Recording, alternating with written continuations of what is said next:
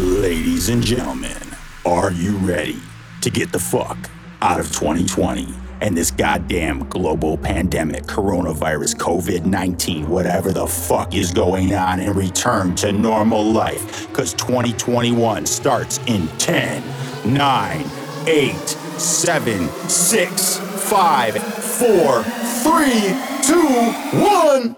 Happy New Year!